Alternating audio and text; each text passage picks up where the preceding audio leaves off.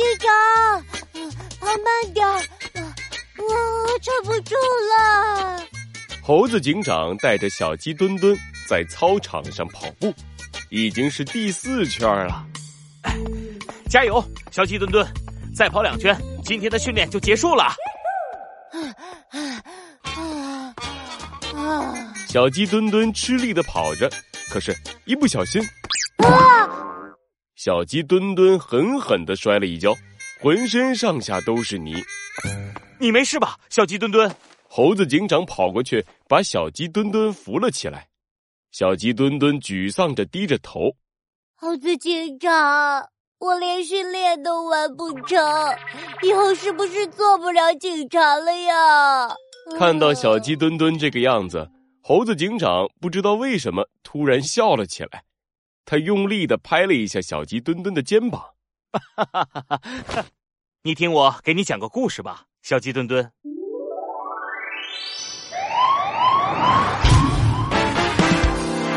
罪恶藏在谜题之下，真相就在推理之后。猴子警长探案记。我要做警察。一，小猴，你长大以后想做什么呀？我，我，我想成为一只很厉害的猴子。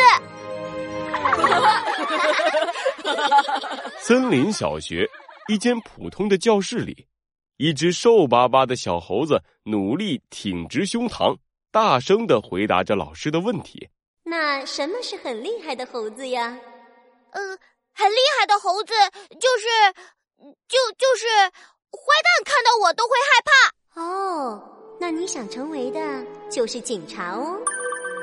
警察？对，警察就是坏人看到了都会害怕，非常厉害的一群人哦。原来是这样，我要成为警察！小猴子用力的喊出了这句话，不过。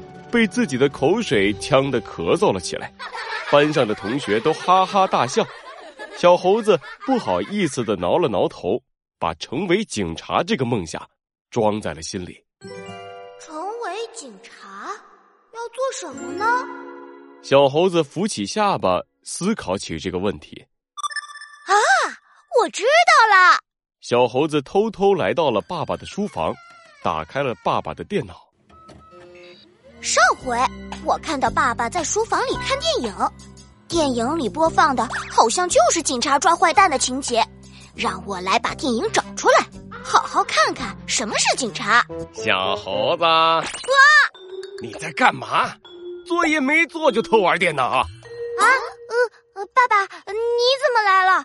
我我我在学习怎么做警察。哎，爸爸，你别生气。爸爸，我现在就去做作业。嗯，看来通过看电影来学习是不行了。小猴子扶着下巴蹲在椅子上，爸爸严肃的告诉了他：警察不会乱翻别人的电脑。